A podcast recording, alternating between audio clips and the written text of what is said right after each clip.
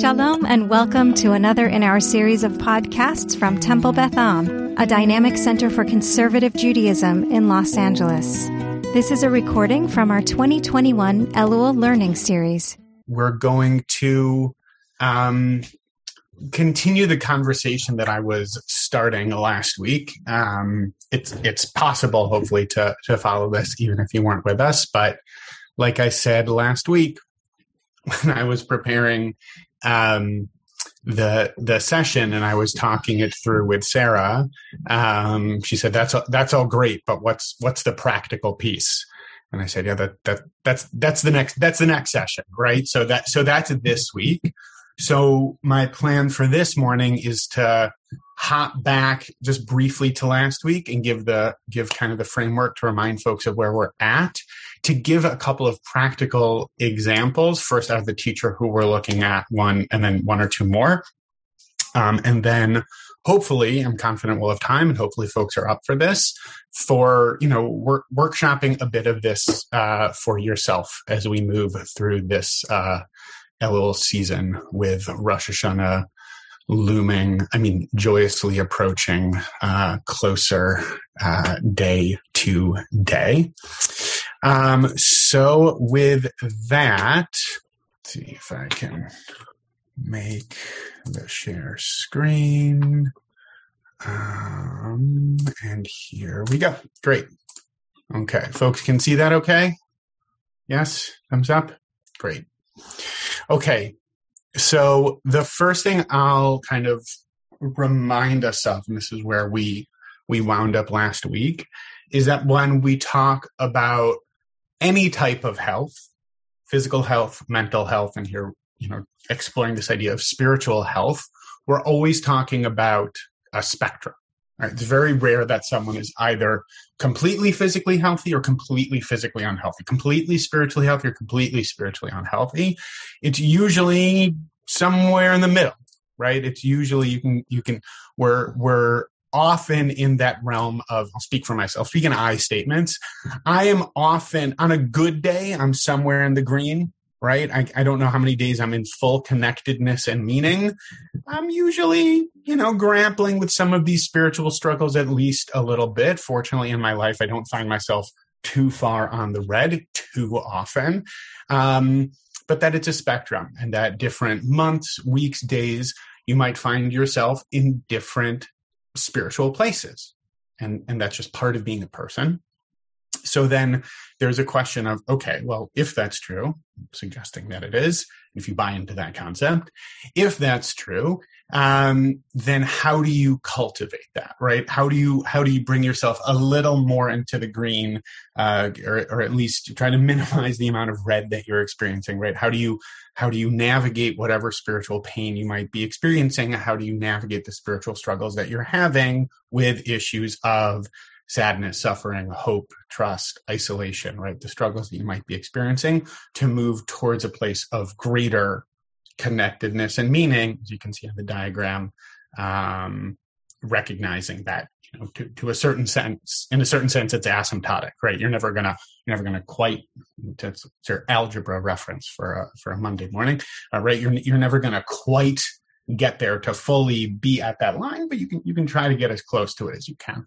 Hopefully I used asymptotic right, and my algebra teacher from high school isn't cringing. So I'm going to bring us back to a place where we wound up last week, because I had offered up a couple of definitions of spiritual growth from a couple of different rabbis, offered up that it was interesting to me that they hadn't specifically named God, which for me is an important piece, that I offered up a definition of spirituality from Dr. Lisa Miller about this idea that there's something bigger than us that we're in relationship with, and then bringing it into a Jewish framework from this really both beautiful and well-timed piece from Rabbi Jonathan Slater of the Institute for Jewish Spirituality that was sent as part of the beginning of their Elul project for this year, that I'm going to hang with for a little bit this morning.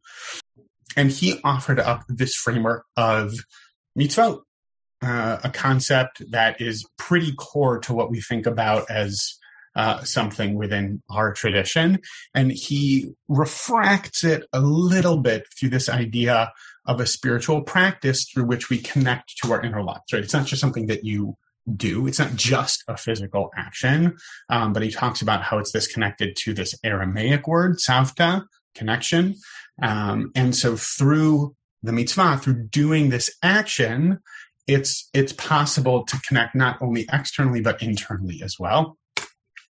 And putting an even finer point on it, I'll just read out the sentence that I've bolded and underlined. That's how you know I think it's important. One way we take this into practice is to see each mitzvah, and I think that phrase, I think, is an interesting one, is to see each mitzvah linked to some particular aspect of our life and behavior. Connecting with and performing that mitzvah directs us to that part of life to bring us into a direct relationship with our life in this moment. So I'll linger just for one more second on why I find that phrase. Oh, in case you're wondering, yes, I am working from home this morning, and we are back in. Yeah, who raise your hand if you can hear my kids screaming. Okay, I'm so glad we're back to this experience of our pandemic mode. Texting. Is it possible to get the kids out of the backyard, please? Great. And now back to our regularly scheduled program. This idea of each mitzvah, that every single mitzvah within our tradition can be linked to some part of our life. And I think that not all of the mitzvot that we have in our tradition necessarily seem to lend themselves to that. We can maybe put that in the parking lot for now, and we can revisit it a little bit later. But I do really love this idea that the mitzvot provide us with this framework that is organic to our tradition and speaks to some of the pieces that I've been laying out in terms of spiritual health and growth. And I think that offers up a really nice framework for the rest of our conversation today. So that's where we're going to be going from here. I'm going to quickly hop out of the screen share. Thoughts, reflections to this point. So there are a couple of chats, but I haven't yet looked at them. Joanna, the voices of children are the voices of angels. They can be. I have very. Very, very loud angels. Very loud angels screech. And welcome, Michael. It's nice to have you here. Okay, so that's the framework that we're working with. Thumbs up. So what I'm going to take us into now is first two examples, because Rabbi Slater presents a really nice framework for this. He gives two examples for thinking about how mitzvot that are also pretty core to our experience can anchor us in this framework. Then I'll offer up two examples of my own. One is the framework that I work with for a piece of my own spiritual practice. And another is a piece that I sort of also stumbled on last week that I think gives a different perspective to this, and we can discuss and open up from there. Okay. So the first example he offers up is Shabbat. Right? We know about Shabbat, right? Friday night, Saturday night, have a nice meal. Synagogue's a little too long, right? Take a little break. It's very nice, right? And working with this idea, he offers it up as a framework not just for the shamor v'zachor pieces that we know and love, right? The things that we abstain from and the things that we practically do, right? We don't work on Shabbat. We do enjoy ourselves and make kiddush and have challah and all that good stuff. He again refracts it through this idea of our inner experience. And there's some really poignant questions here. He offers up, when I am not doing anything, am I still busy inside, restless in my body or mind? Or can I find stillness, which for some of us is a greater spiritual challenge than others? Working with this core idea as well, that when it's Shabbat, you're actually not even supposed to be thinking about anything that you should be doing after Shabbat, if folks have heard of that, right? That you're just supposed to be, you're not supposed to be thinking, okay, here are the 6 emails I'm going to have to send right after Shabbat is out. You're just supposed to be in that moment, and bringing that into this sort of personal reflective place of, can I really be still? He asked this question, when preparing for Shabbat, sort of the flip side of this, right?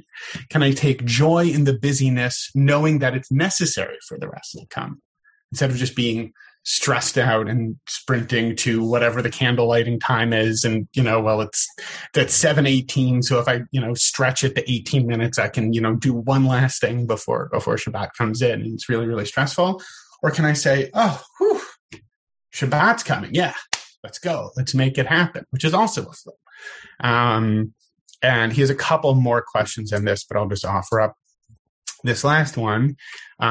When we catch ourselves impulsively reaching to do something that is not part of our Shabbat observance, can we allow the invitation to stop, to let things be, thus deepening Shabbat consciousness for us? So when I notice myself reaching for I just got to send that email, or, why can't I just drive over there? Or why can't I just, right? Whatever it might be, that thing that feels tempting, important, something that is habitually part of the other 6 days of the week for me. Can that be a moment, right? Instead of either saying, I wish I could, or scolding myself and saying, no, don't do that. Can that be a moment where I say, yes, it's Shabbat. I'm not going to do that right now. I think I might have indicated this last week that the Institute for Jewish Spirituality leans heavily on mindfulness practice. That's really their core framework for thinking about this. And with meditation as a primary, but not exclusive, there are other pieces to that as well. And this last question reminds me of this idea in mindfulness meditation, that in any moment that you bring yourself back to the breath, that's a successful moment of meditation. That it's not about counting how many consecutive breaths can I succeed, right? Meditation is not a competitive sport, right? It's not, I got to 20 breaths where I was focused on the breath today, and hopefully tomorrow I'll make it to 21. This idea of each moment, if I notice my mind wandering, and I say, I'm going to bring it back to the breath, and I take a deep breath in and out, that's a successful moment. That's a moment where I was mindful and I took that pause. And I think that's really core to this idea. So I don't know if this registers as different or not for how folks have or have not thought about their Shabbat practice.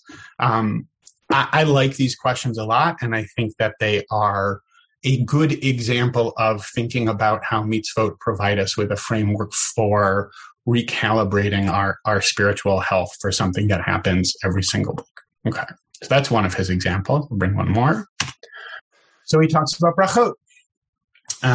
We say brachot before we eat, after we eat. Brachot show up other places, they're part of our tefillah, et cetera, but he's really talking here about particularly when we eat, which at least for me, both because of I get hangry, and sometimes when I really need to eat, I really need to eat.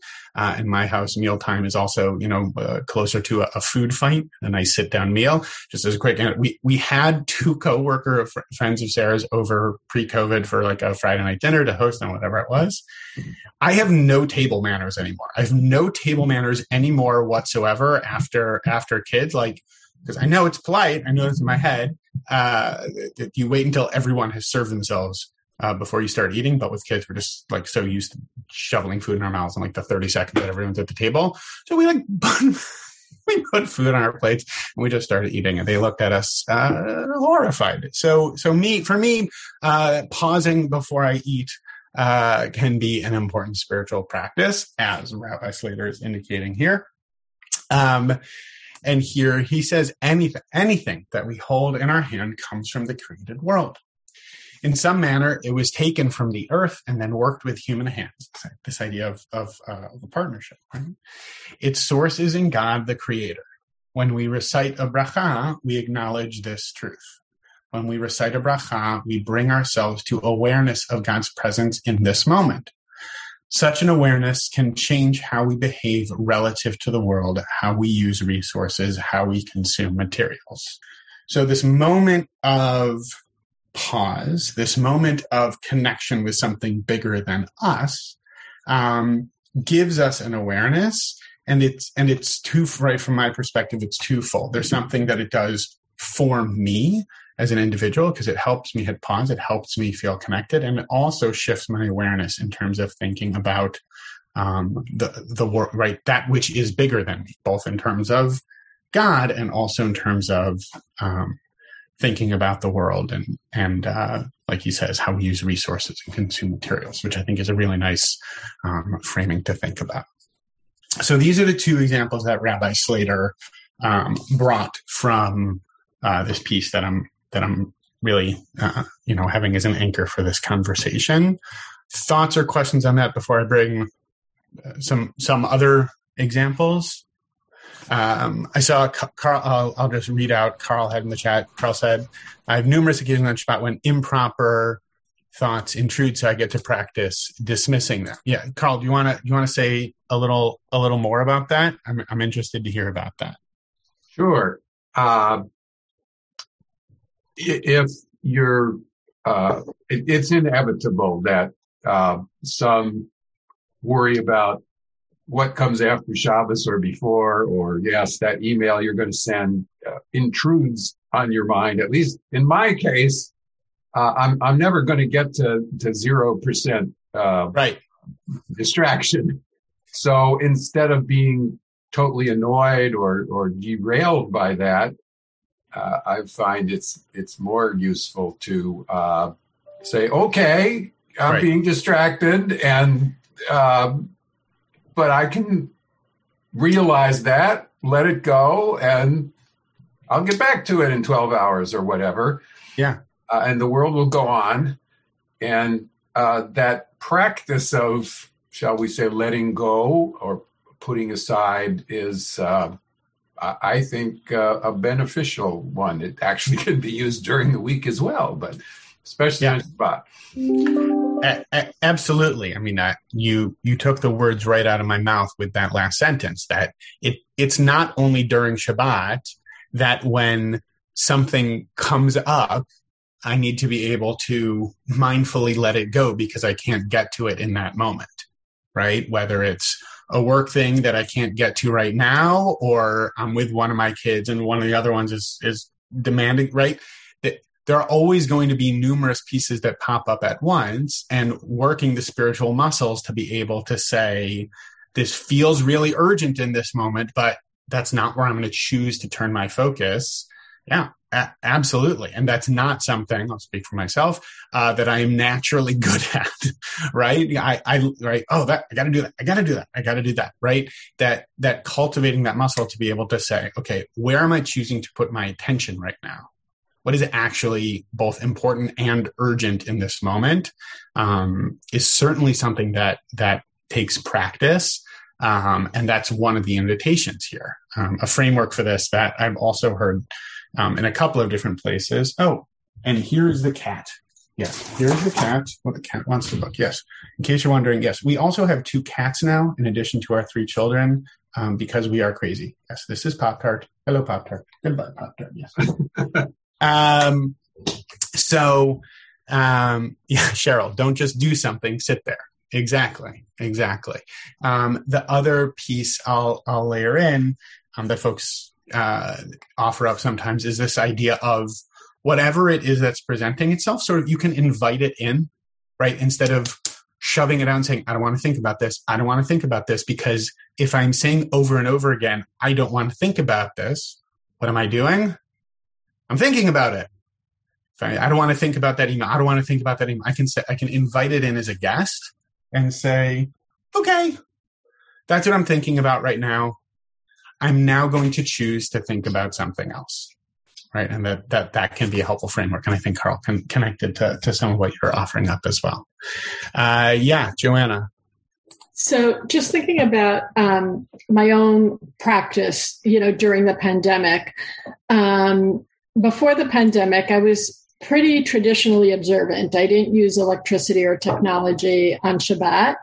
And especially living alone and feeling the need for community, I decided that I would compromise and use electricity.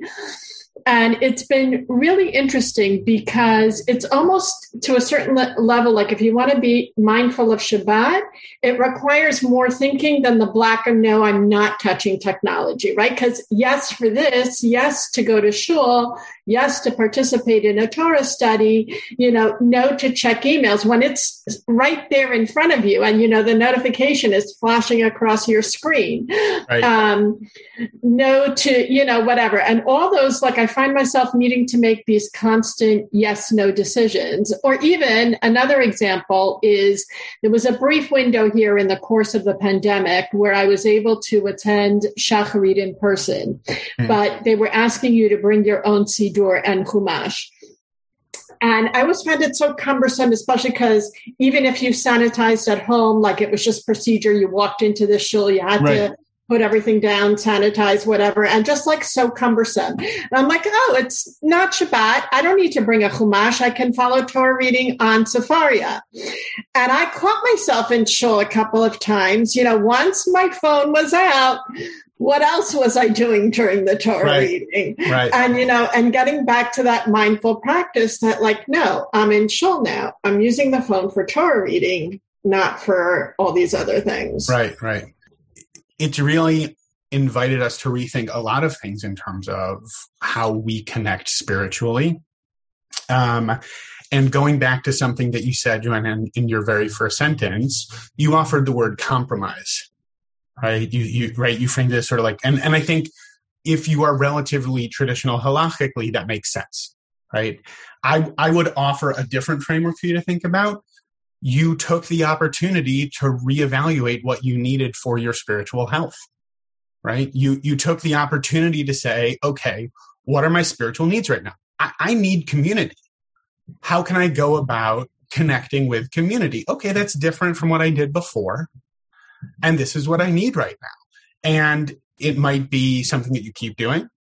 It might be something that a year from now you stop doing, right? I think it's really important to have this recognition that just like your workout plan when you are 30 will look different than when you are 50, what you need for your spiritual health is also going to evolve and shift and grow and develop. That it's not static, right? I would say it's a sign of good spiritual hygiene if you are consistently asking the question, what are my spiritual needs right now? What are the most effective and meaningful ways of meeting those needs? Right? And the pandemic pushed those conversations in a host of right. I think there's going to be a lot of whenever this is all over, may it be soon, right? There's going to be a lot of reflection about the ways in which this pushed different religious communities, certainly within the Jewish world, in different ways to explore all this. So, Tybal.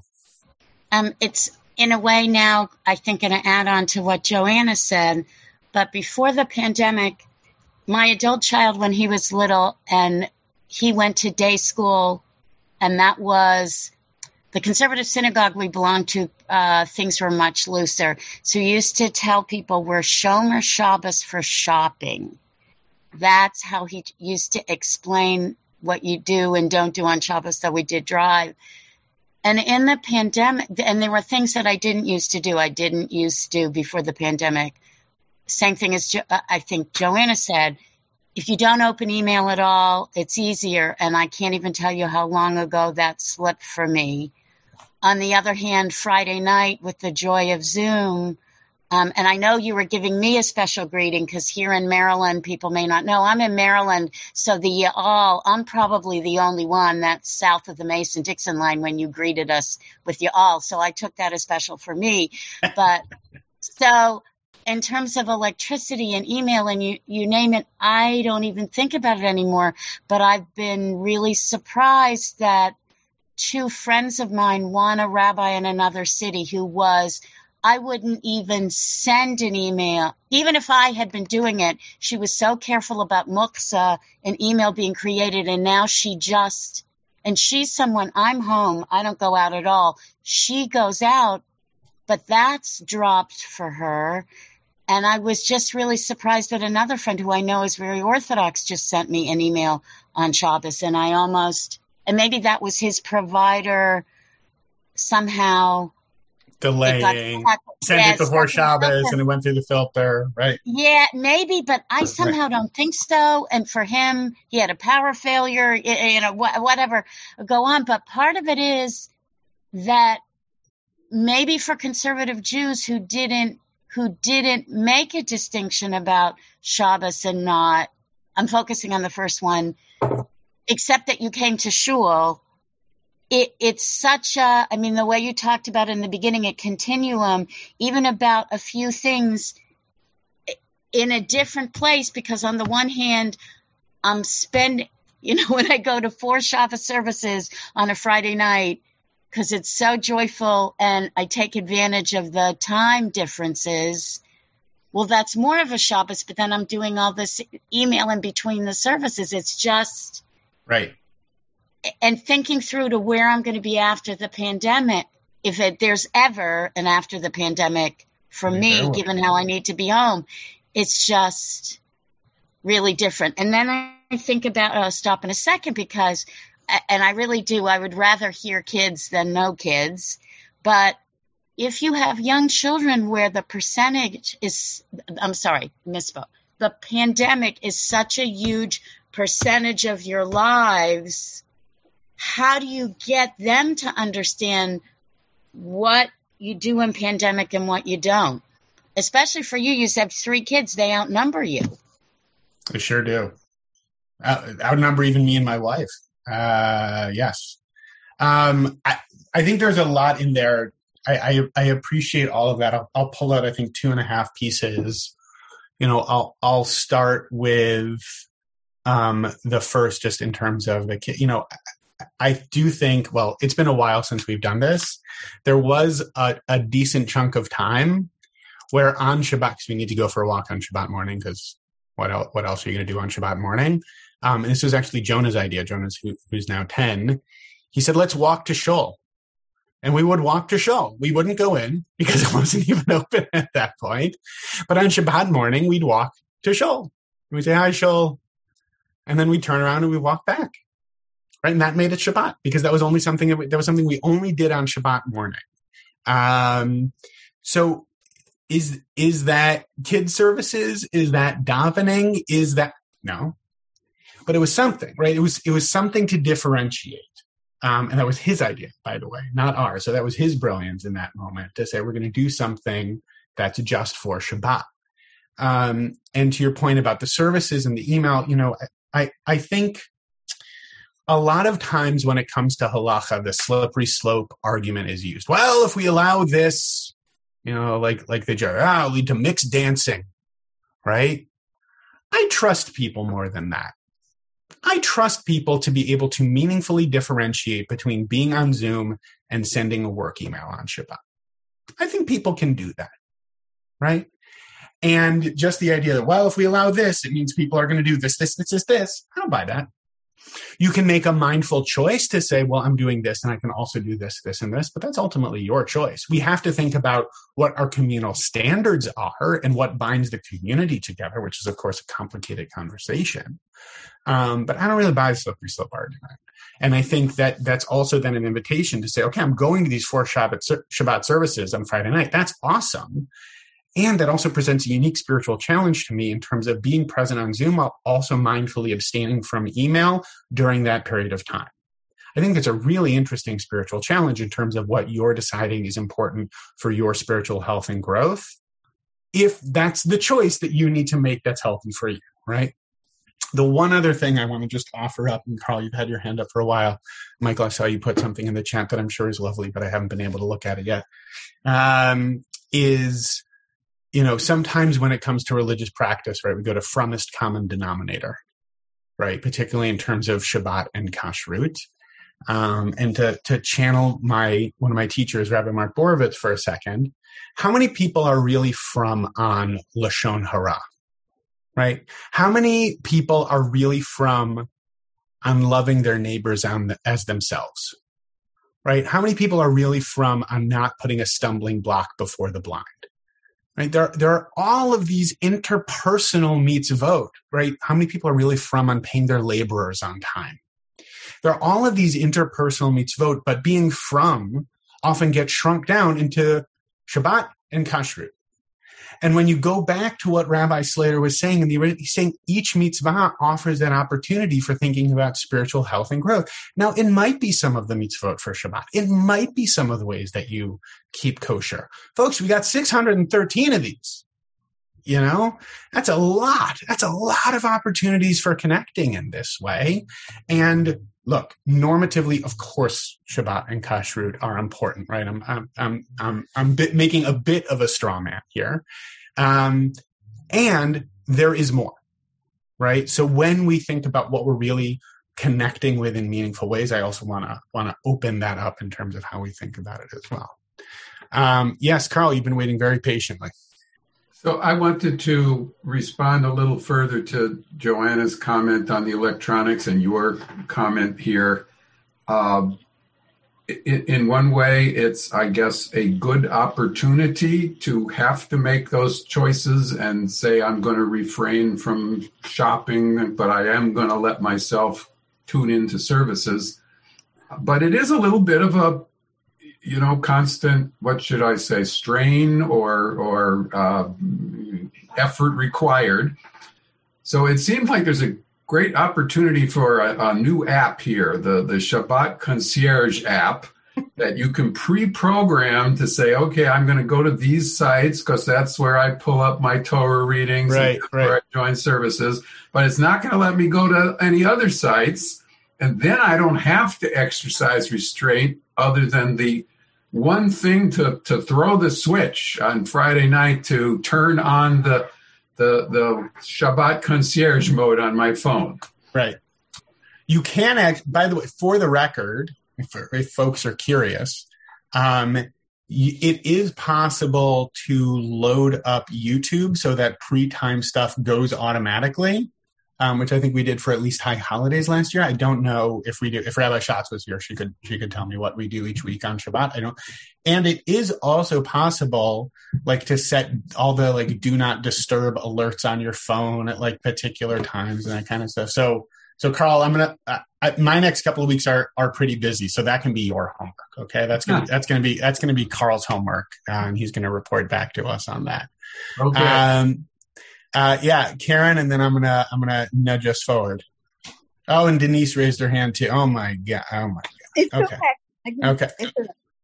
I don't know if this is, but it's coming to my mind. I walk around with Starbucks cards, gift cards, and I hand them out. I mean, so I'm always ready to give someone in need. That's all. Yeah. Kind of a spiritual practice of mine. That's beautiful. That's beautiful, right? Because sometimes it can be tricky, particularly in the neighborhood we're in, right? Folks are often asking, right, for money. And in some ways, right, there's the challenge of you want to give, or I'll speak for myself, I want to give, but I'm not there with them. I don't necessarily know what they're going to do with that money. And I want to have what I feel is like at least some agency in terms of what they might do with that. So Canada, that's really lovely, right? I know. Who knows if they'll go and sell it after that, right? But I have a pretty good idea that this can be used for food and drink, which this is someone who likely needs that. Yeah. All right, Denise, you talked me into it. Okay, so two things. First thing is, I feel like Shabbat and kosher get caught billing partly because they're sort of community bonding things, mm-hmm. because they're social, but also because, like, for instance, I went on vacation with my mom a couple years ago, and I'm sort of into keeping kosher. So for dinner every night, we were in Rome, and we went to the kosher restaurants, which are phenomenal, and even priests go. And they're incredible. Everything in Italy is incredible, the food, everything. But we felt it was very bonding. And, like, there were people that we saw in shul, and then we saw them at dinner, and we saw them in ice cream, and we were, like, making friends in the streets. And, you know, that wouldn't really happen if we weren't going to kosher restaurants. Yep. And because everybody had that feeling of, like, wow, we're all on the same team. And it just kind of lowers boundaries. You know what I mean? Like, people just open up more easily and stuff like that. So I feel like that's kind of a nice thing. And I miss that now during COVID, that there aren't those, like, kind of group large-scale group bonding things where you feel connected. I feel like the mask kind of takes that place almost, where it's like, it's a chance for people to convey to each other, we're thinking the same way, you know? Yeah. So that, and then also I read this book called How to Do the Work. That's by she calls herself the holistic psychologist. She was a PhD psychologist and felt like that wasn't doing it for her. And she realized she needs to incorporate spirituality. And but what she talked about felt very Jewish to me. She talked about this idea that making a promise to yourself to do something positive, it felt like that was a first step. So she talks about like this woman with MS who decided to just drink more water. And then from there, she decided to eat healthier and blah, blah, blah. She grew and grew. But this idea that like, that making a promise to yourself, I feel like that's sort of like a commitment to a particular mitzvah. And that over time, her theory is that when you make these promises to yourself and you fulfill them, it sort of retrains you that you can trust yourself and you can listen to your instincts. Right. Which I thought was really cool. Yeah. Yeah. I'll respond to the second point first and the first point second. You know, the piece I would layer in to that second piece is the relationship with God piece that I've mentioned now each of the past 2 weeks, right? When we talk about mitzvot and relationship with God, the most normative way of thinking about it is chiyuv, right? Obligation. You do this because God told you to, which works for some people in some communities. I don't think that's the normative understanding in the Temple Beth Am community. I could be wrong. And that's okay. I think it is one of the trickier things, Denise, to your first point in terms of what really binds the community together. If the majority of the members in community really feel that they have an obligation to God to be at Minyan at 7:15 in the morning, you're in a lot of people at Minyan at 7:15 in the morning. Whereas in a community where that's more diffuse or people have more introspective or cultural or social or intellectual frameworks for thinking about this, it's not necessarily as binding, but I do think what you can do with that is to think about it as an invitation, right? That each mitzvah, maybe if this works for you, great. If not, you leave behind, right? But that each mitzvah can be God saying to you, hey, you want to partner in this? All right, why don't we do this together? Okay. Well, what about this? You want to say bracha before you eat? No, you shoved that sandwich in your mouth before we could even talk about that. Okay. Do you want to think about how you can maybe give to somebody in need today? No? Okay. That's all right. Hey, do you want to think about how you can prepare for Shabbat mindfully? And that there are those opportunities for connection, which is different than obligation, but is also about me connecting to something bigger than me. That's not just what I do or don't feel like doing. And yes, I can make a commitment to myself. For me, when I think about commitments, it's also helpful to have some kind of external accountability as well. And that can be to God, that can be to someone I'm in relationship with, that can be community. And for me, that's helpful. And I think that also dovetails kind of with the first piece you were talking about in terms of, Shabbat Kashrut, it makes sense that those are core because they're pretty primary in our tradition in terms of just the corpus of writing about them. And Shabbat is one of the big 10, right? So that makes sense. Kashrut, plenty about it in the Torah, lots of writing about it, lots of meticulous guidelines. And there is, of course, also the communal piece. Of course, those hold some primacy. And I'm just trying to sort of poke at, a little hold or two in terms of this idea of what can you be from about, right? Karen's from about her Starbucks cards. That's awesome. Right? That's great. And like I said, we got 613 of these to think about, okay, well, what am I really going to make that commitment to?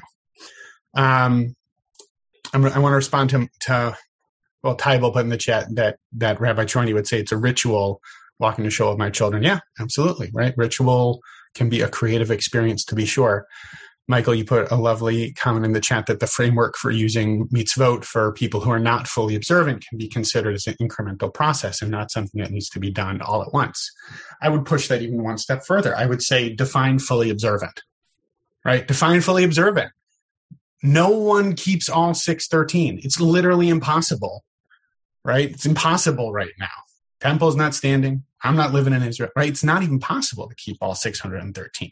I'm confident every Jew is keeping at least one mitzvah every day, And I'm confident nobody's going 613 for 613, right? So we're all somewhere in the middle here.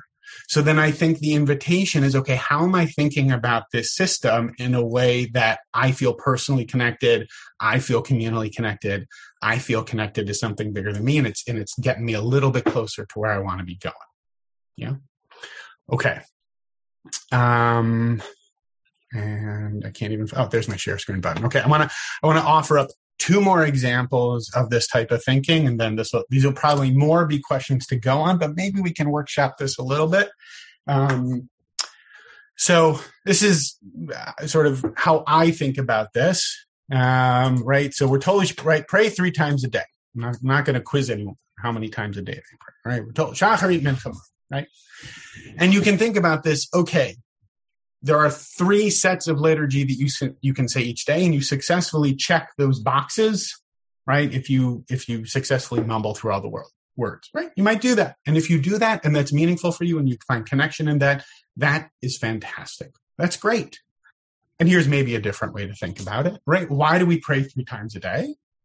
I'll offer up, this is a framework that I think about sometimes for myself. Well, in the morning, when I take the time to engage in some kind of spiritual practice to start the day, I feel more centered, connected than I do when I don't. So the invitation from Shacharit is, hey, Shapiro, slow your roll, take a deep breath, connect with something bigger than you, think about the kind of day that you want to have, and go from there. Right? That's the Shacharit invitation. The Mincha invitation is pause. Instead of the day feeling like, the boulder at the beginning of Indiana Jones, just picking up more and more speed, right? Take a break, pause, breathe a little bit. How'd the morning go? What am I planning for the afternoon? How am I going to make the second half of the day a little bit better than the first day, right? What do I need to do to keep this day going in the kind of direction that I want it to be going? And then at the end of the day, the Maariv invitation, hey, how'd today go? What worked? What didn't? What did I do well? Could I have done better? What am I going to do to commit to making tomorrow a little bit better still than today was, right? Full disclosure, I am not always even batting 1,000 on these, right? But this is the invitation for thinking about, right, Shacharit Mincha Maariv in a different kind of way. If you feel the chiyuv, if you feel the obligation to daven three times a day and you do it, that's great. If you don't feel that chiyuv, but you're committed to minyan, or you're committed to thinking about, I find meaning in that liturgy, that's great. And I'm just offering this up as a different kind of framework for thinking about for your spiritual health. Might it be helpful to have this as a framework? And even if just one of these is helpful, and you can say, I haven't been doing this at all. And I'm going to say, I don't know if I can do that in the morning. My day's really hectic. Things are really also kind of crazy at the end of the day for me. I'm at least for the next whatever chunk of time going to say, I need that little break in the middle of the day. And that might be something that leads to a little more spiritual growth and a little bit of, right, getting you a little closer to green on the spiritual health spectrometer, right? And there can be real value in that. I'll offer one more piece. So this is from an article that I just saw last week by Rabbi Shmuley Yanklowitz, who has written a lot. And he particularly focuses in on ethical frameworks within mitzvot. He's talked a lot about ethical kashrut in a few different pieces. And this is from an article that he wrote about our obligations to the people that we employ, right? Whether nannies or housekeepers or gardeners, right? I will say transparently, right? We have a nanny who I don't know how we would live our lives without her. We have someone who helps us and cleans our house every other week, right? These are people who help us out in our day-to-day life. And I will also say, I know a few other people who have these folks, and I know of at least one case where there is someone who I think of as both a pretty ethical person and someone who I know keeps mitzvot or sees themselves as keeping mitzvot, that I know because of the nanny network that my nanny is in has not treated the people that they have employed particularly well. right? Which is not necessarily a judgment of that person as a person, but also to the point of keeping ritual mitzvot and keeping interpersonal mitzvot do not necessarily automatically go hand in hand, right? And the reason I bring this example, not only does it resonate for me personally, but the three examples to this point, Shabbat, Brachot, Tefillah, those have been relatively personal, relatively straightforward in terms of ritual observance, and this gets into the interpersonal realm of mitzvot, of which there are hundreds, right, in terms of how we interact with the people in our day-to-day lives. So in this article, first he quotes the sage Rabbeinu Yona, who teaches that if you want to hire laborers and you find that they are poor, they should be regarded as poor members of your household, and do not degrade him, for you are commanded to have a respectful manner with them and to pay their wages. So a pretty expansive idea of thinking about our relationship to and our relationship with and our obligation to people with whom we're in this type of relationship. And Rav Shmuley then says, in his own words, he says, the Jewish community can help turn the tide and become public exemplars as just employers in the workplace and in the home. Our obligation to fiscally and emotionally, he layers in that emotional piece, which is really interesting, our obligation to fiscally and emotionally sustain the individuals we hire to help run our households extends beyond law and into the realm of moral imperative. Learning to honor human dignity must start in each of our homes. So it's a really interesting article. I have the link. I'm happy to share it if folks like. But again, I bring this, A, because it hits home for me, B, because it pushes us into that interpersonal realm, and C, because it encourages us to think about, okay, and I'll refract it again through this home of spiritual growth and health, there might be the sense that, hey, whatever, this person comes, helps me out, I write him a check, that's as far as my obligation goes. But when I really think about what's at stake in terms of how I relate to another person, and what slows me down to think about what are really this person's needs and what are my obligations to that person, that our tradition holds a framework for thinking about in a deeper kind of way. And that's part of what spiritual health and growth look like as well, is that it's not just about checking off the ritual boxes, although that can hold value and that can lead to spiritual growth. But it's also really essential in terms of thinking about how we interact with, relate to, support, care for other people as well. Time flies when you're having fun, and also inevitably there's always more to talk about this kind of stuff. So I'm just going to offer up this last slide that I thought we were going to have maybe 20 minutes to explore, and of course we have 7. So I think we can think about this two different ways. We can think about it sort of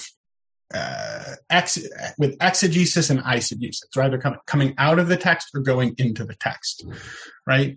So when we think about the full spectrum of mitzvot, maybe a question for you could be, what's a mitzvah that you're relatively committed to, have been engaging with, have been practicing, and is there a way of expanding or reframing your experience of that mitzvah to bring it into a little more depth?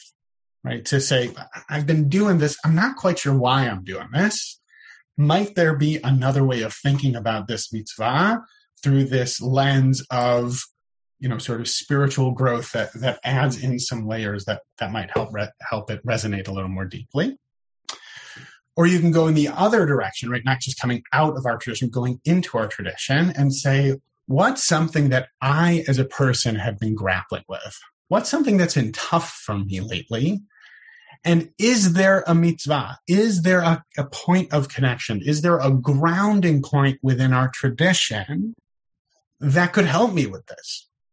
That could say, okay, I hear that you're struggling with pausing in your everyday life. Have you thought about Shabbat? Have you thought about saying a bracha before you eat? Have you thought about establishing an ongoing spiritual practice for you at the beginning of the day? Gosh, I'm noticing that I'm not really liking the way I'm conducting myself in my relationships. Here's a way of thinking about how you talk kindly about other people. Here's a way of how you think about interacting with the folks that you're in a professional relationship with and how to deepen that. Here's a way of thinking about being proactive in terms of how you care for people in your life. Here's a way for thinking, right? What might be something that has been tough for you, and can you open yourself to the conversation around what might be something that could anchor this for me out of our tradition? So I would still love to have that conversation in the remaining 4 minutes that we have. I'm going to hop out of the screen share in a second. I'll just offer up two pieces that I want to make sure to get out there.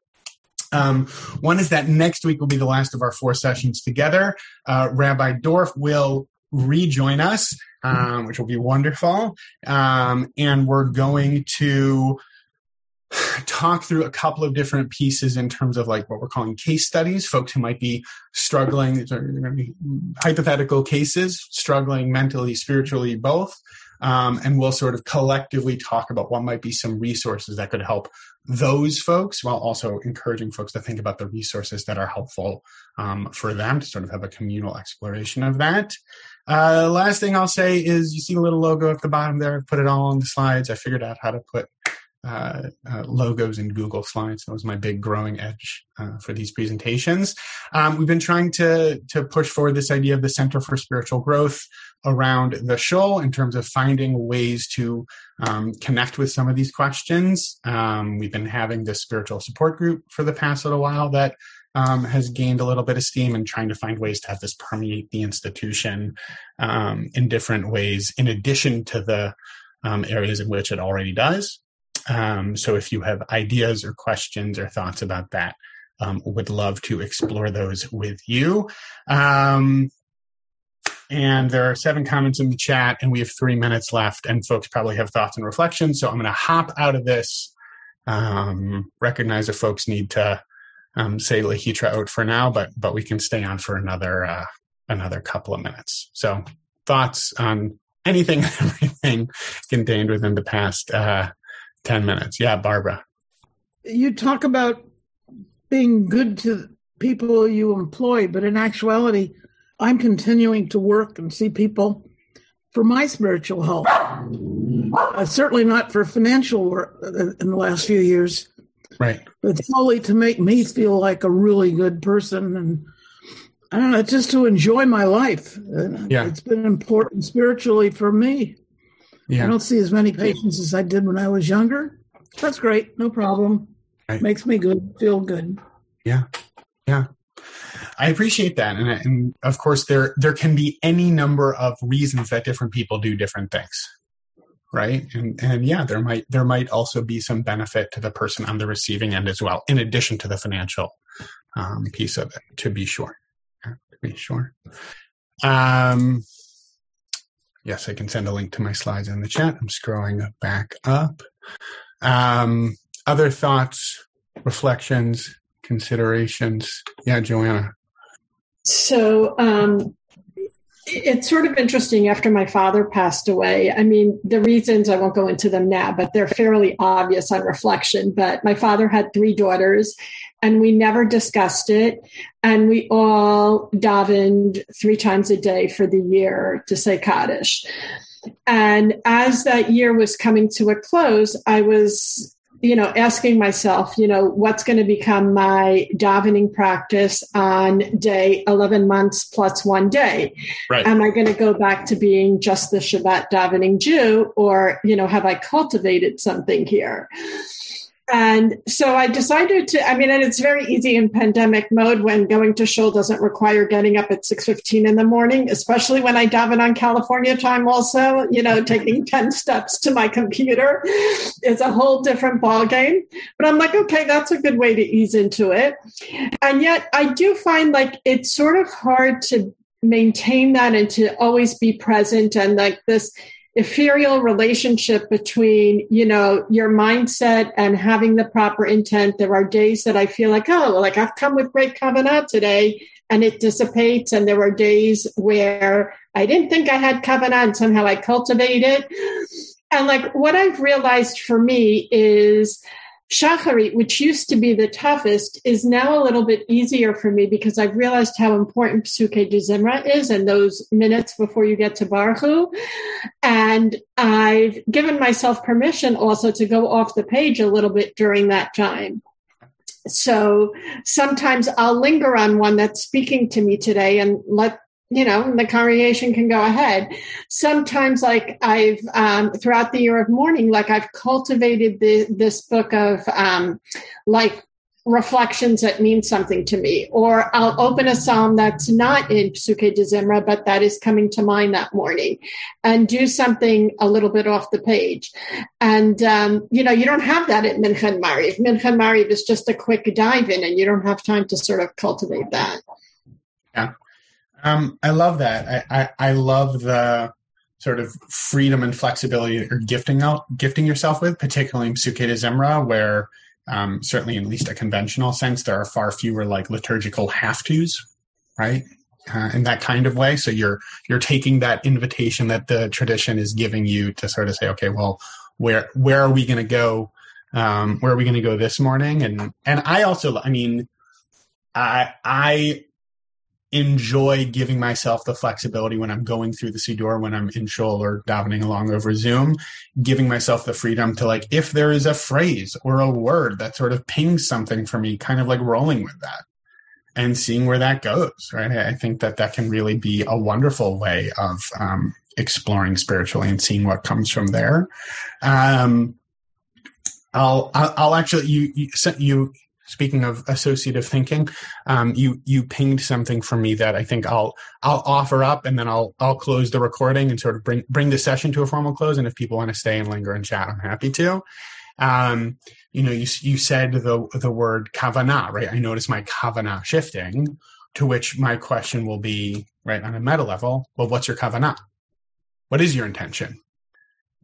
Because you could bring a number of different perspectives to that, right? What is your intent, right? When was the last time you paused before opening up the Siddur and said, my kavanah this morning is, and paused and sort of took an extra 30 seconds just to reflect on what that might be for yourself? And what it made me think of, I actually glimpsed this in the Machzor when I was going through it a couple of years ago, ostensibly attributed to the Baal Shem Tov, although whether it was actually him who said it, we'll never know. But he was asked, you know, because there are actually relatively few formal places in the liturgy where you have to have quotes, the right kavanah. And his disciples asked him, well, what should someone do if he notices, because they're all heathen, if he notices that he made it through the section that needs kavanah, that needs this intention, and he didn't have it? Should he go back and say it again? And the Baal Shem Tov said, no. He shouldn't, because there might have been some kavanah when he was going through that tefillah. And if he goes back, it's as if he's erased that kavanah, right? That there was something happening in that moment that could have had real spiritual power. And I think, you know, in some ways that's the inverse of what we're talking about today. It's sort of assuming kavanah where there might not have been any, but what I like about that teaching is it invites us into thinking a little more deeply about how when we engage in spiritual practice, when we follow through, commit to engage with these mitzvot that our tradition offers, there's already something in there. There's automatically at least a little glimmer of something in there. And then the opportunity and the invitation for us is to think about, okay, well, what's already sort of glimmering in there? And how do I take a pause? And how do I think about what that might be for me? And how do I sort of fan that spark a little bit to give it a little more heat and a little more light, so that it can be something that I connect with even more deeply and push me, you know, sort of forward on that spectrum towards greater spiritual health and growth. So I'm going to pause there. Like I said, I'm happy to linger on Zoom for a couple more minutes, but I really, really appreciate everyone being on here this morning. Thanks for joining. Hope to see you next week. And really appreciate the thoughtful comments and feedback. This was really lovely, folks. So thanks for your participation. Thanks for showing up, and look forward to seeing you soon. You have been listening to another in our series of podcasts from Temple Beth Am, a dynamic center for conservative Judaism in Los Angeles. If you enjoy these podcasts, we invite you to write a review on the Apple Podcast site or wherever you get your podcasts. For more information about Temple Beth Am Los Angeles, go to tbala.org.